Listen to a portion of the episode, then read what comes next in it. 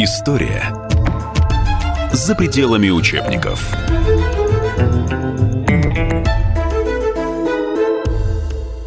Здравствуйте, это радио «Комсомольская правда», история за пределами учебников. И, как всякая история, которая на самом деле очень тесно связана с современностью, мы будем говорить на темы, я как полагаю, актуальной для нашей страны и в нынешнее время.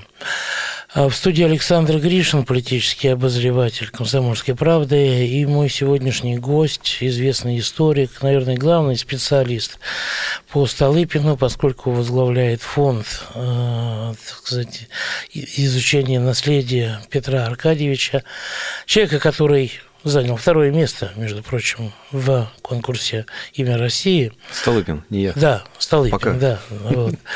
А, так вот, в студии напротив меня визави сидит а, Павел Анатольевич Пожигайло.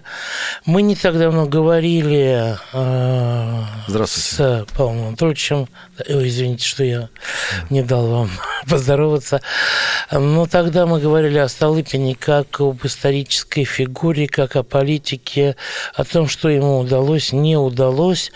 Было это в сентябре прошлого года, и связано это было с трагической датой, с покушением и смертью премьер-министра Российской империи. А вот сейчас у нас очередная дата, у нас 155 лет со дня рождения Петра Аркадьевича.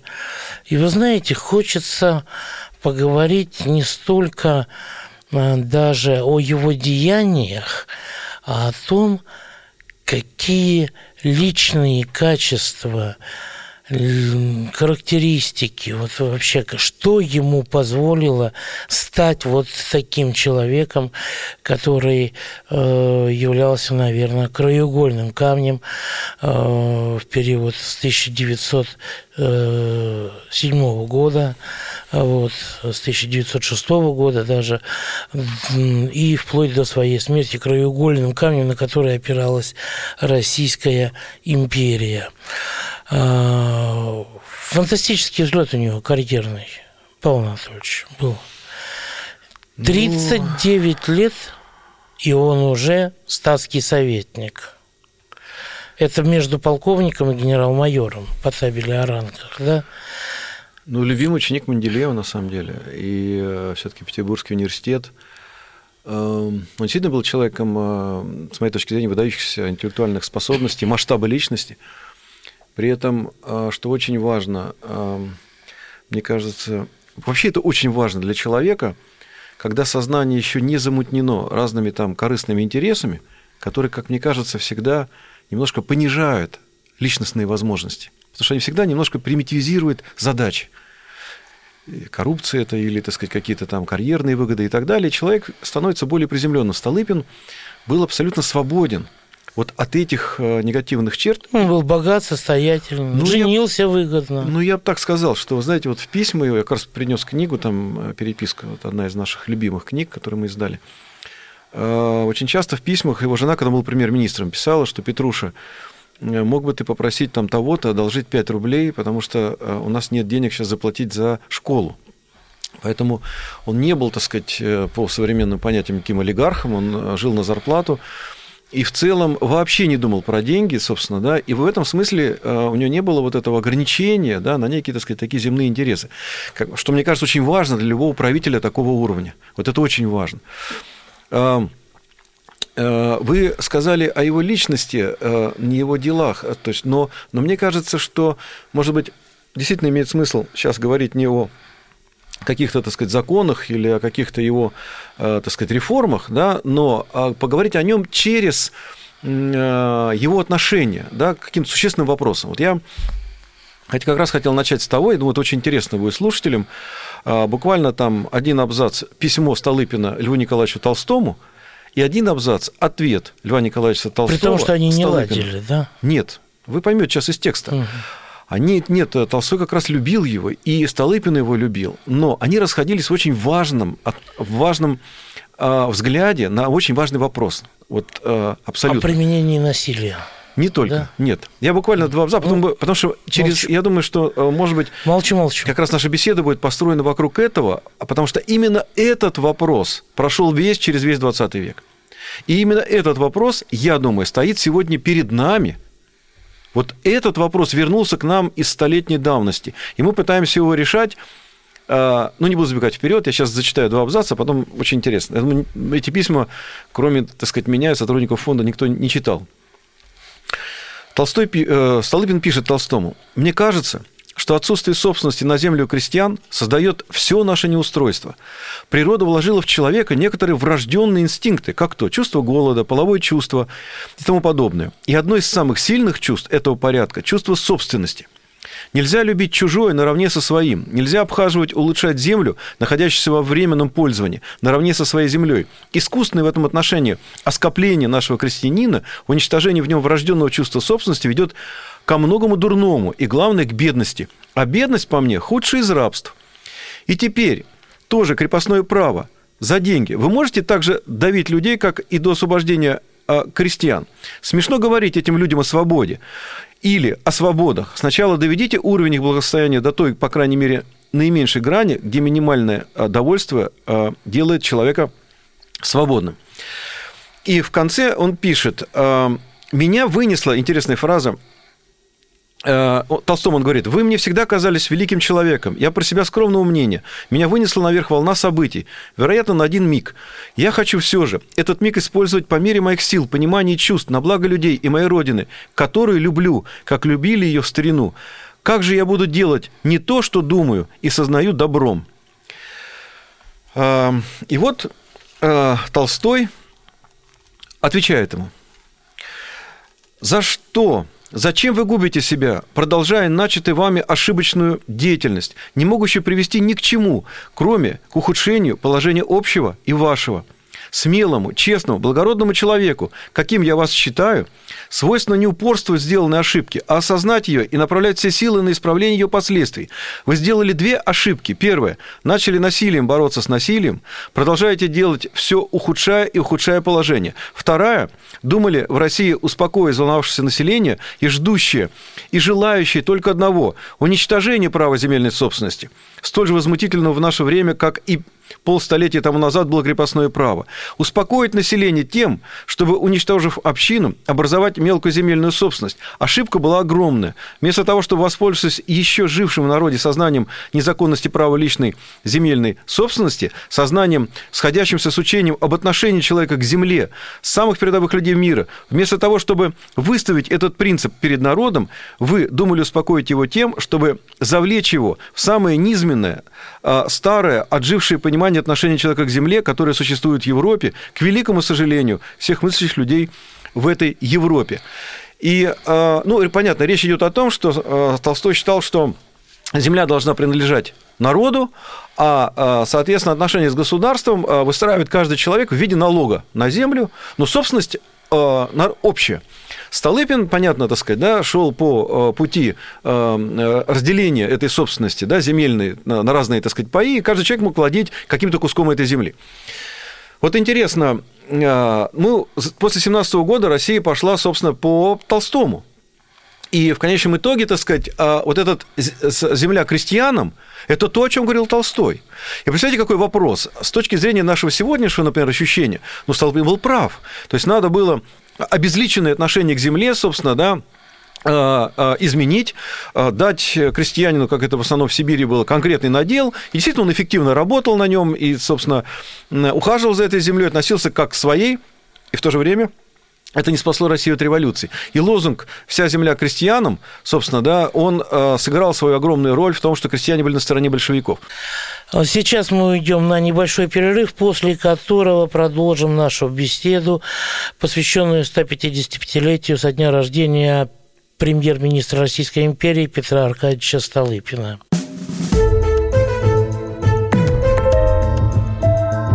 История за пределами учебников.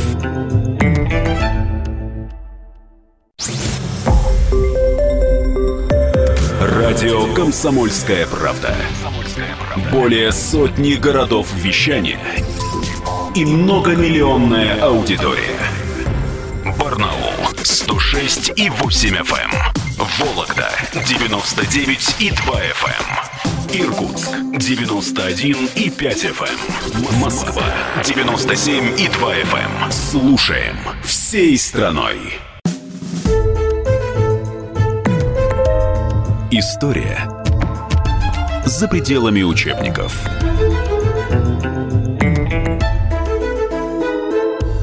И снова здравствуйте. В студии по-прежнему Александр Гришин и Павел Анатольевич Пожигайло, который является у нас, наверное, самым лучшим специалистом по Петру Аркадьевичу Столыпину, премьер-министру Российской империи, чье 155-летие мы э, отмечаем буквально в эти дни. И сегодня, э, э, сто лет спустя, мы опять, собственно, да, э, в общем-то, идем по пути Института частной собственности на землю. Я не исключаю, что в некотором смысле напряжение, которое есть не только в, в крестьянах, потому что их сейчас мало, собственно, да, а вообще в народе, это в целом отношение к справедливости частной собственности. Мы видим ее в отношении к этим всем аукционам и, и то, что олигархи там захватили какие-то заводы. То есть и Э, в конечном итоге, что, какой вывод из этого я делаю? Что, конечно, Собственно, Россия как и тогда, так и сейчас живет в двух этих крайностях. Одна, одна из крайностей – это в чистом виде капитализм, да, и в этом смысле 90-е годы оправданы, и в этом смысле, собственно, те, кто сегодня имеет, там, не знаю, на риске никель какие-то капиталы, они правы, да, с точки зрения тех законов, ну, как и в Америке. И второе э, – это тяготение э, опять э, к некой, так сказать, с моей точки зрения, утопии, потому что все таки я считаю, что Лев Толстой в большей степени был утопист в, своей, в своем подходе. То есть это социализм, коммунизм или какая-то трансформация этих слоев. Вот я часто задаю себе вопрос, вот в этом споре Столыпина и Толстого, ну, а существует какая-то третья идея, да, вот, потому что мы в одной, э, э, собственно, ну, капитализм по-настоящему еще не было, да, но вот тот, который был в 90-е годы, э, сегодня вызывает отторжение. И мы прекрасно понимаем и видим, какое отношение у большинства людей сегодня, да, к людям там богатым или к людям состоятельным, неважно, то есть считают их нажитое стание там незаконным и прочее. И с другой стороны, 70 лет советской власти, собственно, к сожалению, да, привели к результату, так сказать, развала Советского Союза и краху этой системы. Я думаю, появятся люди, которые скажут, вы знаете, идея-то хорошая. хорошая Помните, Раскольников, да, за семь страниц до конца текста, он говорит, идея-то хорошая, человек никудышный, говорит Раскольников. За три страницы до конца текста он покаялся, да, и безумная идея деления людей на разряды отошла, и он полюбил Соню, собственно, и очистился. А, я вас уверяю, что через какое-то время эта идея может вернуться, что вот на самом деле эксперимент он там, и, ну, понятно, и, и, и Иосиф Сарионович, так сказать, всего там, вот только, может быть, надо не идти было по пути Троцкого, собственно, да, а сразу по пути Сталина. И вторая сторона, да, которую мы сегодня видим, собственно, это стремление к другой крайности, а, а, крайности либеральной. Я вчера был, позавчера вернулся из Парижа, собственно, там два дня, два дня с женой, так сказать, провели перед тем, как у нее совсем будет большой живот, седьмой беременности, угу, поэтому так у нее была такая просьба. И вот вы знаете, что я посмотрел э, э, за там, 15 лет назад, я, наверное, первый раз, или даже 20 был в Париже и сейчас, как меняется западный мир. Ведь фактически э, вот эти либеральные ценности и, опять-таки, та же самая утопия. С моей точки зрения, либерализм и коммунизм – близнецы-братья. Что она делает? Она, она, она совершенно сегодня меняет Францию в том смысле, что скоро французы будут полностью заменены арабами и африканцами. Потому что э, мы там общались в Бразерии, у меня были знакомые французы, э, среднем э, там француз один ребенок сегодня на семью, араб, там арабского происхождения, извиняюсь, так сказать, 6. И в Париже половина лиц арабско-африканского населения. То есть мы видим, что либерализм, как и коммунизм, скорее всего, является утопией, и, и то, и то ведет, собственно, к исчезновению государства, народа и так далее. И вот перед нами сегодня в полный рост опять встает вопрос – а, как Чернышевский говорил... Да, кто победит? Что победит делать? ислам. Что да. делать? Понимаете, что, что делать? делать? Что делать? Ну, Петр Аркадьевич, на самом деле, я так понимаю, он весьма решительно поступал. Он от этого вопроса, что делать, никогда не бегал. Да? Вот если мы с вами вспомним, значит, что 21 июня 1902 года он прибыл в Гродно, куда его назначили губернатором. И на второй же день да, своей с, с начала работы. То есть приехал, так сказать, разместился, поужинал, утром встал, позавтракал и закрыл польский клуб. Вот так чтобы оттуда не, э, так сказать, распространялась революционная польская зараза, что называется. Вот. А это же до этого несколько десятилетий, я так понимаю, там существовало, и э, вообще польский вопрос стоял достаточно остро, было много сторонников там среди интеллигенции, шляхетство это местное и так далее и тому подобное. А помните, к чему это привело в 2011 году? Гениально его в этом смысле рост да, с того э, гродненского губернатора до премьер-министра, э, к сожалению, там, за три месяца его смерти. Это записки по национальному вопросу где Столыпин, используя в том числе свой опыт не только Гродненской, а и Ковенской губернии, да, он был ковенским представителем дворянства до этого, то Литва практически, он предложил э, сделать демаркацию польской границы по преимуществу проживающего населения. То что это означало? Я, он, я думаю, он понимал стратегически, что а, в конечном итоге надо сейчас эту границу определить, и Польшу отпустить, да? Да, и Польшу отпустить. Причем он сказал, что не должно быть ни десятины туда, ни десятины туда. По его мнению, Западная Украина уходила в Польшу, но часть Польши и Литвы, а, естественно, прирастала к России, где жили в основном православные там, русские люди. А, то есть по земле мы ничего не теряли. Да, как вы сказали, так сказать, но вся вот эта вот, э, собственно, такая историческая боль польского народа и тяготеющих к ним, э, так сказать, запад, западных э, и, там, и униатов, и всех остальных, и, так сказать, тевтонских рыцарей, она подходила к Польше. Понимаете, он, он считал, что вот Литва и Западная Украина, вот пусть будет они там, а мы бы, условно говоря, да, имели, там почти до Вильнюса граница проходила, собственно, и в конечном итоге, так сказать, а, может быть, сегодня мы бы не имели вот всю эту историю с бандеровцами, да, так сказать, Львовщину и все остальное. Вот. А, прав, не прав Столыпин, но сегодня можно, наверное, можно было бы судить да, об этом. Потому что, например, если бы тогда мы это сделали, то у нас был бы проход к Калининграду, на самом деле.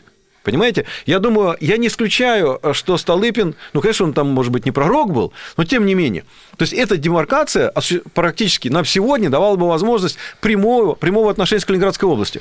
А, и, конечно, для меня в этом смысле э, все-таки это решение серьезного государственного мужа, обладающего каким-то удивительным стратегическим таким даже каким-то полупророческим мышлением.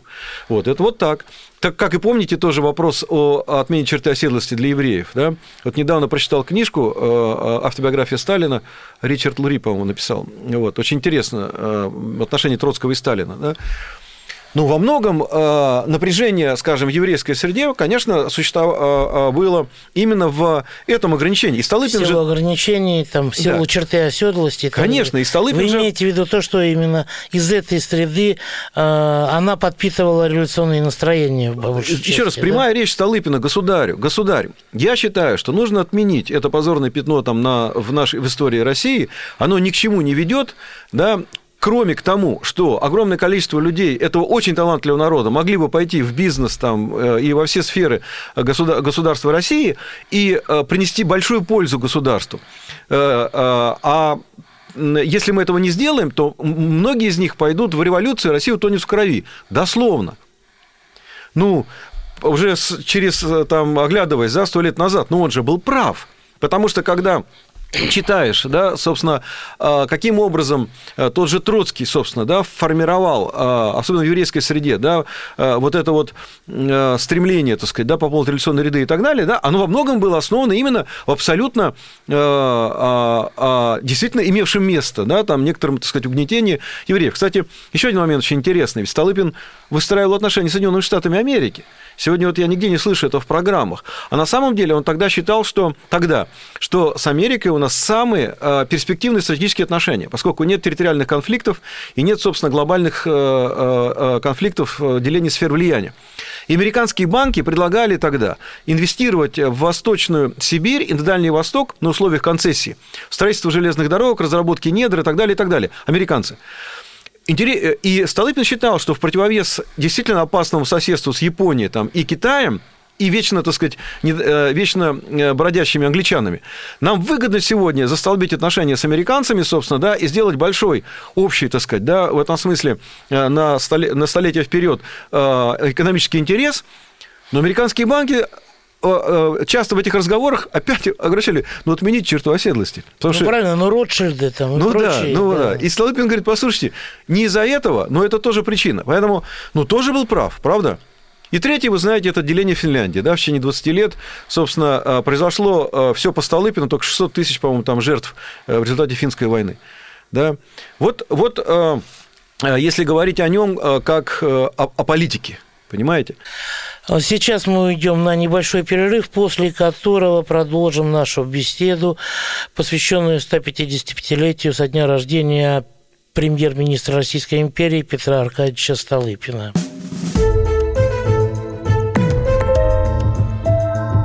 История за пределами учебников.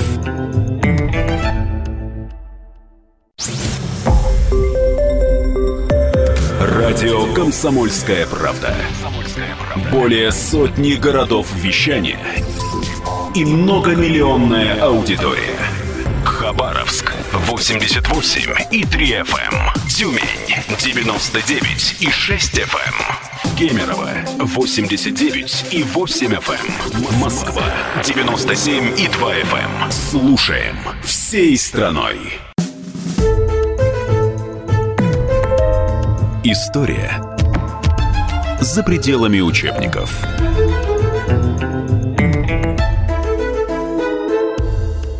И снова здравствуйте. В студии по-прежнему Александр Гришин и Павел Анатольевич Пожигайло, э, который является у нас, наверное, самым лучшим специалистом по Петру Аркадьевичу Столыпину, премьер-министру Российской империи, чье 155-летие мы э, отмечаем буквально в эти дни всеми признается, по-моему, да, и утверждается, что во внешней политике он от нее вообще дистанцировался, типа мне внутренних проблем как бы хватает, да, вот, э, и не желал участвовать активно там да, ну, в осуществлении внешней Я не политики. буду сейчас зачитывать письма из Вольскому, это министр иностранных дел до Сазонова, да, из Вольского. которого он же снял. Да, нет. В 1909 ну, Да, но ну, надо почитать письма между ними. И в 10 он консультировал. То есть снял, э, я сейчас не буду расшифровывать, почему, это не его было решение на самом деле, так сказать, mm. да, свыше.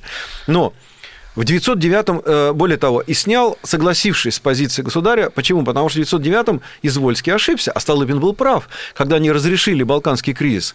Ведь, э, опять-таки, говоря про внешнюю политику, в 30-х годах Вильгельм II вспоминает да, о том, что если бы у меня был такой премьер-министр, как Столыпин, то немцы не проиграли бы ни одной войны, не наделали кучу ошибок. Дальше он говорит, если бы Столыпин был жив, Первая мировая война бы не началась, потому что мы обязательно с ним нашли бы какое-то решение. Говорит Вильгельм II уже в эмиграции. 37 или 38 год. Значит, а, что сделал Столыпин в 1909 году?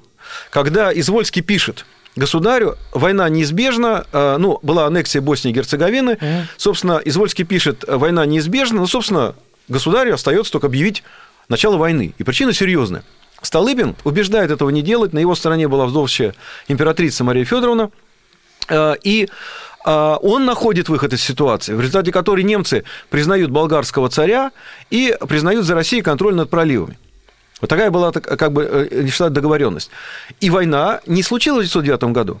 И тоже Вильгельм II в этих же воспоминаниях говорит, что в 909 говорит, причина начать войну была куда более весомая, чем, чем в 14 И только благодаря Столыпину и, мои, и, и хорошим, и понимающим э, отношениям между нами, эта война не началась. Вот, собственно, э, после этого был э, отправлен в отставку из Вольский, собственно, да, поэтому это было вполне, так сказать, там понятно. Нет, он отношения с американцами. Столыпин, в чем-то он мне конечно, напоминает в этом смысле нашего там сегодняшнего руководителя, да, Владимира Владимировича, потому что, я скажу чем, не в том, что какие-то сравнениями там в действиях, а глав... масштабом мышления.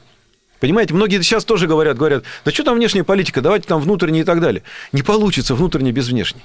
И как, как, как, как сейчас, так и тогда, да, вот Столыпин, он, конечно, э, э, ведь у него, например, было определенное там негативное отношение к англичанам, да, очень хороший к немцам. Хороший к американцам. Да, да ну тогда с Америкой действительно не было конфликтов, да. да, потому что главные пакостники для нас были англичане. Англичанка, да. Начиная с Индии, подбрюшья в Средней Азии, да, и заканчивая, собственно, Кавказом и всеми остальными, Турция, да, Архангельск там и все Ну, тур, турками, вот. они же дергали за них. Вот, конечно, все, поэтому, история. поэтому э, он в этих шахматах на самом деле ошибок-то не сделал. Делая ставку на Германию и на Америку, э, в противовес, так сказать, да, всем этим английским интересам, имея хорошие отношения с э, Францией. Вот. Э, кстати, даже с Австро-Венгрией, собственно, да, у него были достаточно взвешенные отношения тогда с точки империи. И он и опять отделение всех наших младших братьев, так сказать, да, которые сегодня громче, громче всех вопят держи вора, являясь сами, с моей точки зрения, ворами, все эти Польша, там, Прибалтика и так далее, да, вот. Но он четко, он, он, он тогда почему-то точно дал оценку. Ну, и в какой-то степени мы сегодня же тоже пытаемся э, сохранить хорошие отношения с Германией. Да? Э, кстати, Сталин, если отдать должное, так сказать, э, Иосифу Виссарионовичу, он же не хотел до последнего момента войны с Германией. И вот сейчас, когда читаешь действительно о планах Гитлера, я до сих пор не могу понять, зачем он пошел на восток. Вот по большому счету для него в той ситуации, конечно, было очень важно, собственно, да, а, окончательно решить вопрос с Великобританией, в тот момент, да, а, наверное, как он планировал, да, собственно, а, там разобраться с Соединенными Штатами Америки, и, наверное, в последнюю очередь с Россией, если бы мне это удалось. Вот не решив вопрос у себя, так сказать, да, в тылу Великобритании и идя, пойти, пойдя в Россию, то есть, в принципе, это противоречило даже его э, концепции, так сказать, сверхчеловека. Я э, Пользуясь случаем, хотел просто сказать своим, как, как председатель общественного совета Министерства культуры, собственно, uh-huh. я еще являюсь, выразить свое отношение к фильму «Рай» Кончаловского. Вот мне кажется, там мне понравился фильм, и вы знаете, там очень вот эта мысль, о которой я сейчас говорю, она там присутствует. То есть присутствует некая абсурдность, нелепость похода немцев в Россию – при том, что в какой-то степени мы с ними были гораздо ближе по ментальности, я сейчас не имею в виду там Третий рейх и всю, всю вот эту, так сказать, ну, понятно, лабуду, да, да? исторически, да. Вот. Но отношение а, к англичанам, например, да, и в тот период к американцам у нас с ним было, у нас с ним было очень близкое. Ну, кстати говоря, Э, если уже на то пошло, то вот господин Стариков в своей книге, которую несколько лет назад выпустил, э, про геополитику, он тоже такой же мысли придерживается о том, что э, Россия и Германия гораздо ближе друг к другу. Если бы они действовали союзно, да, вот начиная, допустим, там, с начала века, то картина была бы совершенно другой. Они воевали друг с другом. Но у него это, поскольку это государство суши, а Британия, соответственно, США, это государство ну, смотрите, моря. Да, мысли эти достаточно бежали. тривиальны, понятно, да, почему? Вот. Потому что, собственно, ну, все, кто начитались там Шпенглеров, Тойнби и всего остального, э, вот, э, включая Рена Генона, да, э, это тоже понятно, да, почему. Но, но, тем не менее, смотрите, в истории это произошло наоборот, и эти сослагательные наклонения, они все-таки требуют для нас какого-то исторического ну, такого критического отношения. Да? Это, это хорошая мысль. И трубопровод сейчас в Германию да, проложен. И что интересно, немцы молодцы. Конечно, они еще не держат всю Европу. То есть, с моей точки зрения, Третий Рех реализовался то есть, без этой идеологии только вот э, душегубительной. Да? А по большому счету сегодня там э, долг Греции никогда не выплатит Германии. То есть, они эти страны взяли через долги и э, я думаю, поэтому англичане и выскочили, собственно, да, с этого корабля. Вот. И французы уже совершенно не самостоятельные. При, при этом а, а, мы, дав им ресурсную базу немцам, да, э, в какой-то степени, а, как вам сказать, э, имеем с ними отношения такие же, как были там в 1939 году. Понимаете?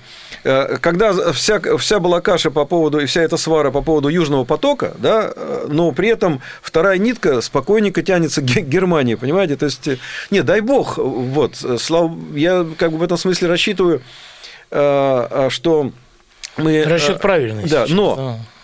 Что мне сказали греки, интересно, недавно тоже, так сказать, я там ездил на фон, и один из греческих там монахов, так мы с ним беседовали, интересно очень, эту тему. А он, я говорю, почему же мы не можем с ними договориться никак по Украине? А он говорит, очень просто, а немцы считают ее своей. То есть, и оглядываясь, помните Первая мировая война, Да. Австро-Венгрия. Естественно. И вдруг я начал тоже э, какие-то материалы поднимать. Я обнаружил, что немцы действительно Украину во многом, так же как и Гитлер в большей степени, Но рассматривают они своей. Они же ее оккупировали в свое время. Да.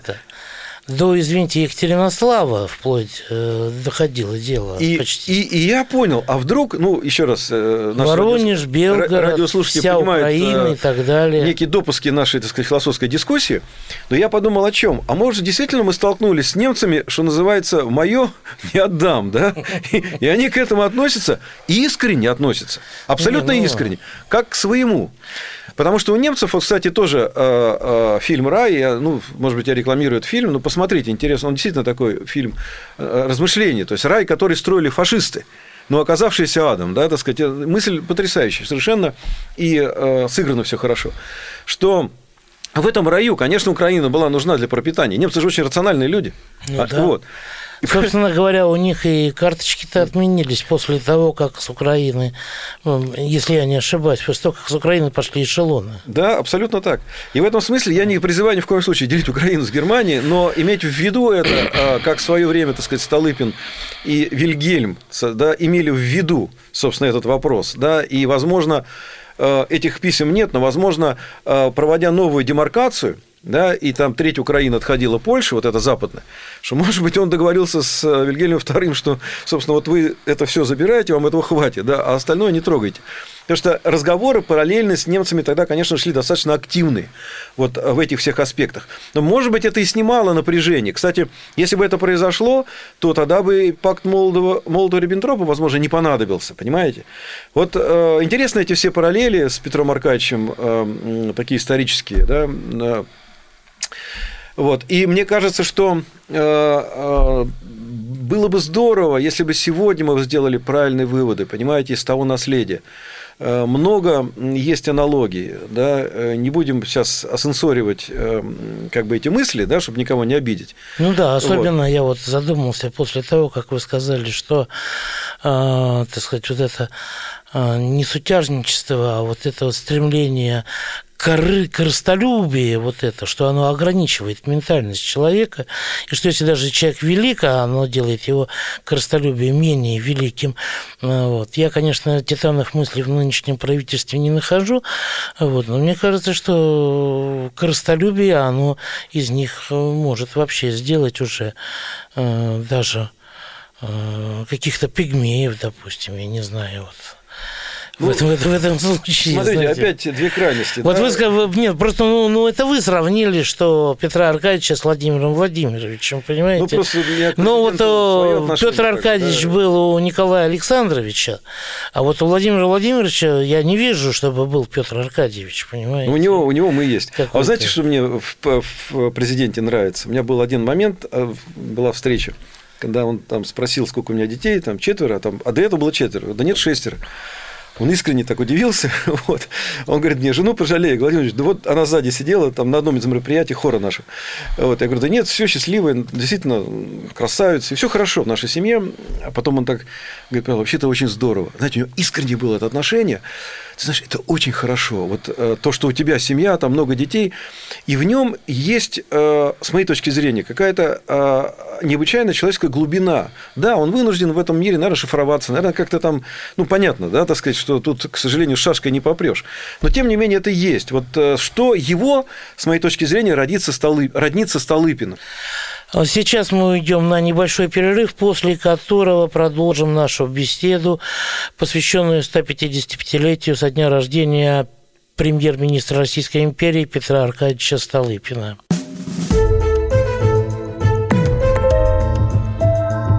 История за пределами учебников.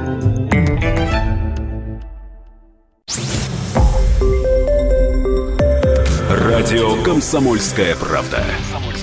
Более сотни городов вещания и многомиллионная аудитория. Таганрог 104 и 4 FM. эм. Ставрополь 105 и 7 FM. Керчь 103 и 6 FM. Москва 97 и 2 FM. Слушаем всей страной. История за пределами учебников.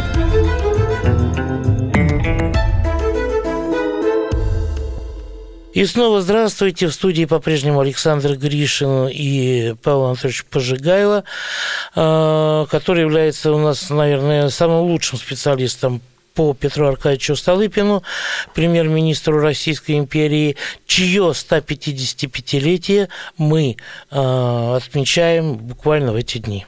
В мое время, когда э, наши с вами одноклассники уходили в ПТУ техникумы, они получали там стипендии, обучаясь, да, и получая профессию.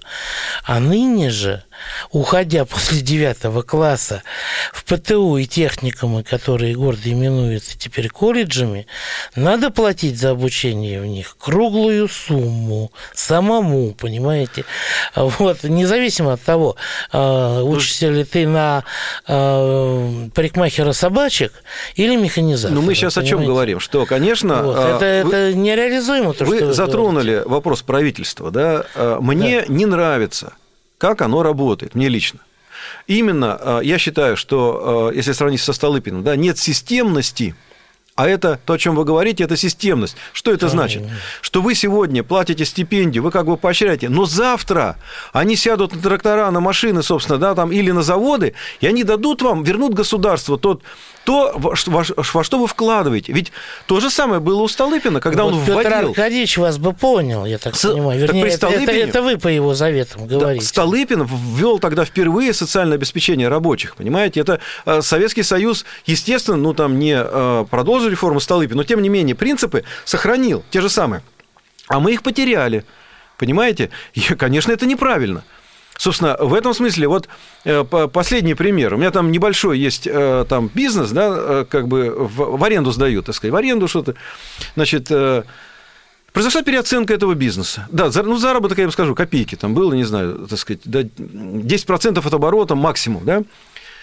Москва переоценивает собственность вдруг, присылает письмо. Теперь она стоит в 5 раз больше. И присылает мне налог на эту собственность. Налог на собственность превышает на половину тот доход, который был у этой собственности. Возникает вопрос. Значит, ну понятно, что вот сейчас мы один квартал заплатим, потом мы, наверное, не знаю, банкротиться надо будет. Вопрос. Кто считал, Почему вы не вызвали, допустим, нас на состязательность, чтобы определить эту стоимость, посмотреть там балансы и так далее? Ну, оставьте нам наши 10%, это не такая большая прибыль. То есть при Столыпине этого бы не было – Понимаете, сейчас, к сожалению, ну это не только к нам это письмо счастья пришло. Сколько разорится, э, опять-таки, предприятий среднего бизнеса в результате, да, пока, так сказать, там они, а, а пойдешь в суды, там потратишь на адвокатов эти суммы. Вот мне кажется, я это частный пример, но таких примеров очень много. Системность в работе правительства должна быть. Об этом, наверное, только ленивый сегодня не говорит, собственно, да, внятная, вменяемая там налоговая политика должна быть. Но если вы корову, которую вы планируете доить, будете бить по выме каждый день, она молока вам не даст. Понимаете, что толку, так сказать, э, с нее брать 50 литров в день, если она будет доить 30? Понимаете? Либо ее кормить надо лучше, либо условия создавать, но и понимать, что дальше вы просто корову потеряете. Молока больше не будет. Сегодня, к сожалению, сплошь и рядом это происходит.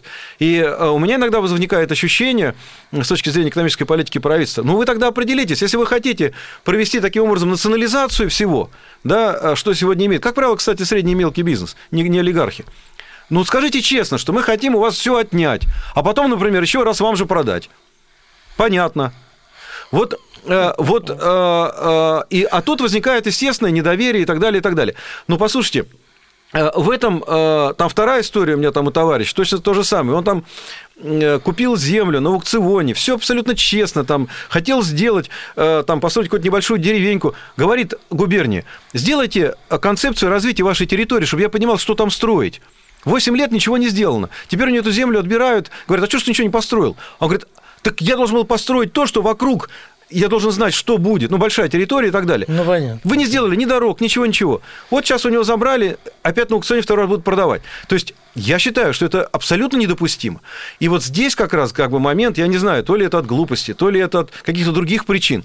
Но э, если это скрытое э, возвращение к советскому времени, ну, наверное, это понятно. Ну, не Слушайте, уверен. Ну, не может этого быть. Ну, Вы посмотрите на финансово-экономический Но фактически же идет национализация. нашего правительства, и э, кого-нибудь попытайтесь отождествить с тем, что они, я не знаю, там, с Советским Союзом. Но э, фигуры никак не вписываются. Но посмотрите, абсолютно. А, если брать сегодня наше законодательство, например, земельное, да, оно противоречиво абсолютно, то есть любого человека может там засадить, да, отобрать эту землю и так далее. Если посмотреть налоговую политику, опять-таки, да, вот если в Болгарии корпоративный налог там 10%, понимаете, 10%, если пересчитать все наши налоги, они больше, чем во Франции по сути, да? Значит, ну тогда мы должны решить, мы что хотим? Чтобы э, корова, там, условно говоря, нагуляла больше молока там, и так далее, или мы хотим ее зарезать? Ну, зарежем один раз. Значит, более того, уничтожая средний класс, я сейчас про Столыпина больше говорю, что он считал, что, конечно, средний класс, как и везде, это опора, да, власти, это стабильность, это постоянные налоги, это, собственно, э, такое нормальное, спокойное развитие страны, да. Сегодня основной удар идет именно по среднему классу. Вот то, о чем говорит Титов, там, Глазьев и так далее. Если говорить через Столыпинское мировоззрение, зачем вы это делаете? Ну зачем вы это делаете? Значит, у нас останется сотня олигархов, и остальные будут все на уровне, так сказать, да, плинтуса. К чему это приведет? Ну, большим пророком быть не надо, чтобы сказать, к чему это приведет. Поэтому я считаю, что как раз обращение к Столыпину, да, а, оно сегодня очень актуально. Именно с точки зрения, что он своими реформами давал возможность любому человеку, имеющему желание труд, талант и возможности, физически я имею в виду, да, а, завести свое дело. Там, допустим, а, у тебя нет денег, у тебя нет связи, у тебя нет там стартового капитала или еще что-то, да, так сказать, отношения с банками и прочее. Но ты мог приехать в Сибирь, тебе государство все обеспечивало. Если ты трудоспособный, ты через год, через два, через три уже имел какое-то хозяйство. Сегодня надо в стране сделать... Дальневосточный гектар. А? Послушай, ну это, это, это Жванецкий. Столыпинский же. Ну это Жванецкий. А, под Жванецкий. Это Жванецкий, да. Объясню, почему. Ну, представьте, дальневосточный гектар. Вы поехали, вам дали гектаги гектар. И дальше что? Когда Столыпин что брал? Он брал, э, ну как Алтайский край сейчас, представляете, какая территория, да? Они брали всю эту территорию с Кривошеиным, ну, там, я не знаю, там сотни тысяч гектаров, да? Причем они знали, что территория способная для э, выращивания там пшеницы, там, э, так сказать, разных сельхозкультур. Они ее кадастрировали, они ее разделяли по э, количеству даже по сельхозпродукции, собственно, да, которые они знали, которые продавали на экспорт там, или для внутреннего потребления. И крестьянин приезжал, он сразу получал там свой гектар в окружении таких же гектаров, которые в сумме давали продукт, они же ехали туда не дачу строить, они ехали туда для того, чтобы на нем что-то выращивать или там пасти корову. И он на нем выращивал, скажем, там пшеницу, но он знал, что вот эти 100 э, деревень вокруг, они все пшеницу выращивают. Потому что государство помогало им продать эту пшеницу. И у него практически был гарантированный заработок, понимаете? То есть он, ему помогали построить дом, ему помогали собственно, э, им вместе там сделать какую-нибудь там мельницу, да, а дальше они делали маслозаводы, кооперируясь между собой. То есть практически они создавали целый сельскохозяйственный район, или, как сегодня говорят, кластер, в котором э, правительство позаботилось о том, чтобы вся эта земля выдавала стопроцентный КПД, на ней только надо было приложить руки, а все остальное государство обеспечило. А что такое гектар дальневосточный? Ну что ж, мы завершаем нашу сегодняшнюю беседу. В студии был Александр Гришин, политический обозреватель газеты «Комсомольская правда», и мой сегодняшний гость, наш наверное, лучший специалист по Петру Аркадьевичу Столыпину, известный историк и общественный деятель Павел Анатольевич Пожигайло – я хотел только единственное, сейчас, пользуясь эфиром, а, поблагодарить Валентина Валентиновича Шалахаева, доктор исторических наук. А, он а, научный консультант фонда, и он и группу историков, которые вместе с ним были. Конечно, один бы я это никогда не сделал. Вот. А вот эта группа историков, ученых под руководством Шалахаева, собственно, да, вместе мы издали эти 17 книг. Поэтому огромное спасибо, если они слышат меня сейчас, за этот труд. И я думаю, что нашей стране это послужит все-таки хорошую, добрую службу к Э, процветанию нашей страны, к ее, так сказать, успокоению и к созданию великой России, как он говорил, без потрясений. Вы знаете, у меня что-то большие сомнения в том, что нам удастся обойтись без потрясений, потому что нет у нас Петра Аркадьевича Столыпина сейчас. И завершаю я передачу, наверное, вот такими строками, которые как раз умнейшая в свое время женщина, та самая вдовствующая императрица Мария Федоровна сказала, и написала, и писала вроде бы про императора Николая Александровича, который Николай II, а получилось совсем про другого человека. Бедный мой сын, как мало у него удачи в людях. Нашелся человек, которого никто не знал здесь, но который оказался и умным, и энергичным, и сумел ввести порядок после того ужаса, который мы пережили всего шесть лет тому назад. И вот этого человека толкают в пропасть. И кто же? Те, которые говорят, что они любят государя и Россию, а на самом деле губят и его, и родину. И это она про Петра Аркадьевича Столыпина. До свидания. Всего доброго. Оставайтесь с нами. До свидания.